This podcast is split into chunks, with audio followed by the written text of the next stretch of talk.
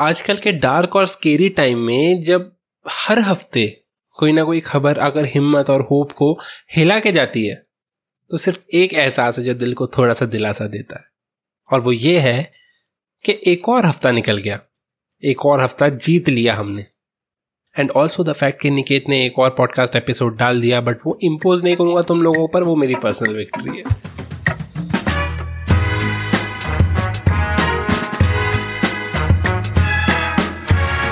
Hello, नमस्कार and welcome back to being irrelevant with Niket, जहाँ मैं, निकेत, देता हूँ आपको अपना unique perspective on the world around me और शेयर करता हूँ आपके साथ अपने मन की भड़ास, अपने जीवन की खटास, अपने सपनों की मिठास और थोड़ी बहुत रैंडम बकवास भी।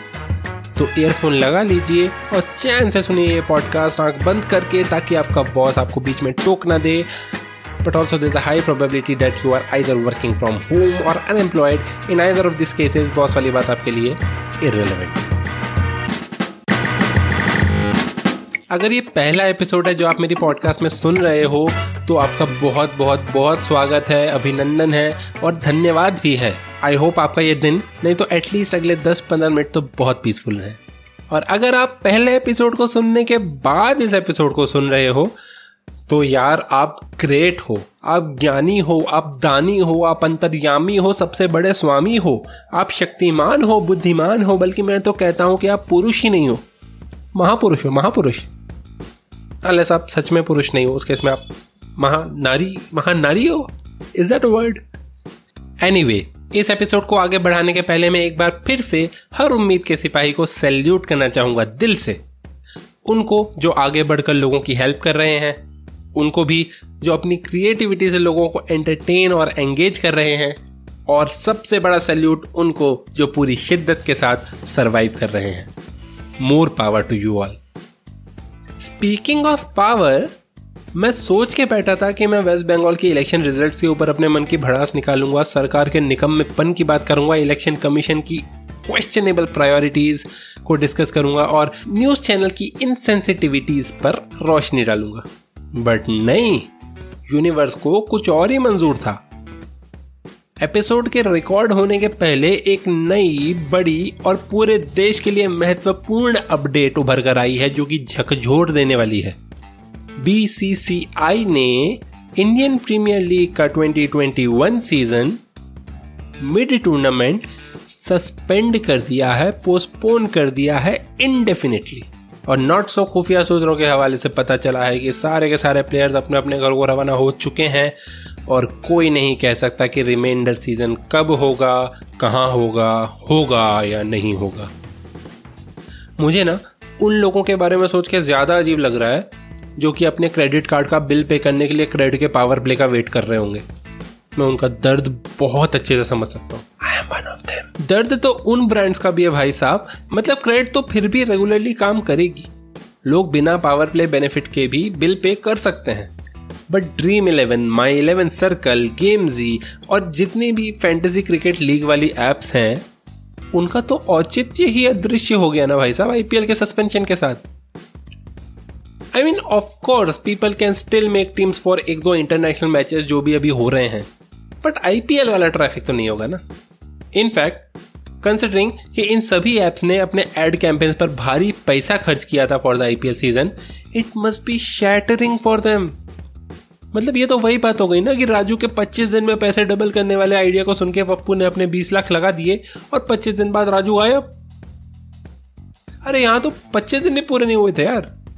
वेल इनफैक्ट 25 दिन हो गए थे K K R R C B वाला मैच शायद छब्बीसवें दिन था but you know what I mean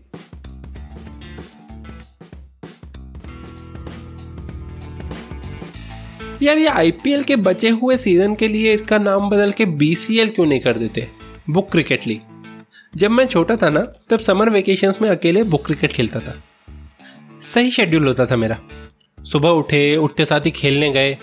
triangular एक ग्राउंड था हमारी कॉलोनी में, जहाँ पार्किंग बन गई है, वहाँ पे हम सब लोग खेलते थे। एक एक करके सबके घर जाते थे, सबको उठाने के लिए, खेलने के लिए। और उनके माँ बाप गालियाँ देते थे। बट हे हमको तो खेलना है ना। और आपके बेटे के पास बैट है तो उसको कैसे नहीं उठाएँगे बताओ? उठानी पड़ेगा उसको। फिर खेलने के बाद आकर सुबह वाला पोकीमोन देखते थे, फिर सब टीवी लगा लेते थे, जो अब सब हो गया टीवी पर आता मगर सब टीवी नहीं रहा। मेरे को सेंटेंस बोलने में बहुत मज़ा आया। हालाँकि, थोड़ा बहुत टीवी देख के खाना वाना खा के, दोपहर की नींद वाला टाइम आने तक बैठ कर बुक क्रिकेट ही खेलते थे। ये वो टाइम था जब एम एस धोनी ने कुछ टाइम के अंदर पहले 148 और फिर 183 का स्कोर मार दिया था। और हमारा फेवरेट बन गए थे भाई वो तब से, आज तक हैं।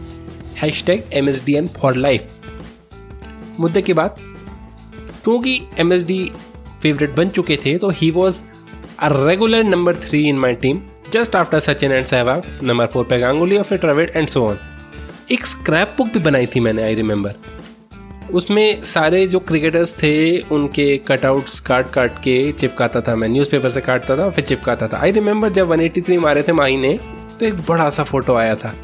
उसको दो पेजेस के बीच में चिपकाया था मैंने। एनीवे anyway, मैं ऑफ़ टॉपिक चला गया। यार बचपन की बातें करते करते अपने आप ऑफ़ टॉपिक जाने का मन करने लगता है ना? टाइम ही ऐसा था वो। किसको अपनी टीम में डालना है कौन से ग्राउंड में खेलने जाना है और कौन सी मूवी की डीवीडी किराए पर लेकर आना है। इससे ज़्यादा बड़ी कोई चिंता ही नहीं होती थी। आपको लाइफ में कभी कोई चिंता या डाउन टाइम परेशान करे ना तो आप भी आँख बंद करके अपने बचपन के बारे में सोच लेना अनलेस आपका बचपन थोड़ा डार्क ग्रिटी और अब्यूज से भरा हुआ हो, उस केस में प्लीज़ बचपन के बारे में मत सोचना। वाह आई वॉज़ थिंकिंग थोड़ा पॉजिटिव की तरफ़ जाएगा ये बट काफ़ी डार्क टाइम ही गंदा है यार। अच्छे ख्याल आते आते डार्क हो जाते हैं। But you know what is the best aspect about time मैं एक किस्सा सुनाता हूँ। ये किस्सा मुझे मेरे दोस्त शुभम ने सुनाया था। उसने किस्सा सुनाया था कि एक बार अकबर ने अपनी सल्तनत में कॉन्टेस्ट रखवाया कि जो भी मुझे एक ऐसी बात बताएगा जिसको सुनकर हंसता हुआ व्यक्ति हंसना छोड़ दे और रोता हुआ आदमी मुस्कुरा दे तो उसे इनाम मिलेगा। और बहुत सारे लोगों ने बहुत सारी बातें कही, मगर अकबर को पसंद नहीं आई। फिर बीरबल ने एंट्री मारी और बीरबल ने एक ऐसी बात कही जिसको सुनकर बादशाह अकबर सेटिस्फाई हो गए। पता है वो बात क्या थी?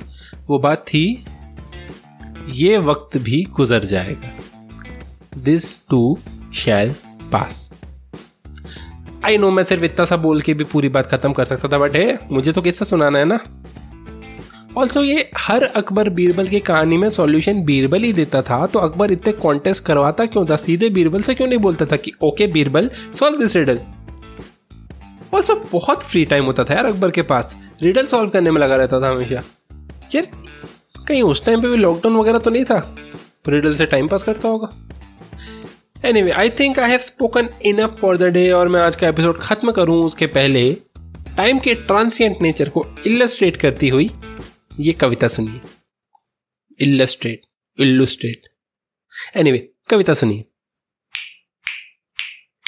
पहिया चलता है धीरे धीरे चलता है पहिया पहिया चलता है।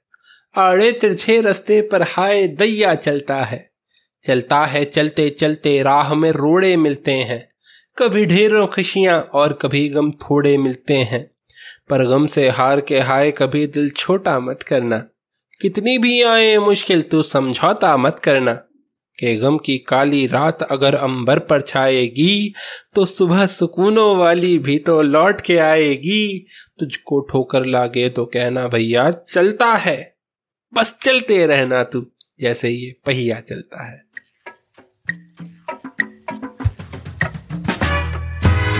थैंक यू सो मच पूरा एपिसोड एंड तक सुनने के लिए। I love you for this और आपको ये एपिसोड या इस पॉडकास्ट का कंटेंट अच्छा लग रहा हो तो please consider subscribing following favouriting this podcast जो भी आपके पॉडकास्ट प्लेयर में ऑप्शन हो You can also give your valuable feedback to me either in Apple Podcast reviews or Podchaser या मेरे Instagram या Facebook पर. My handle is at Niket says.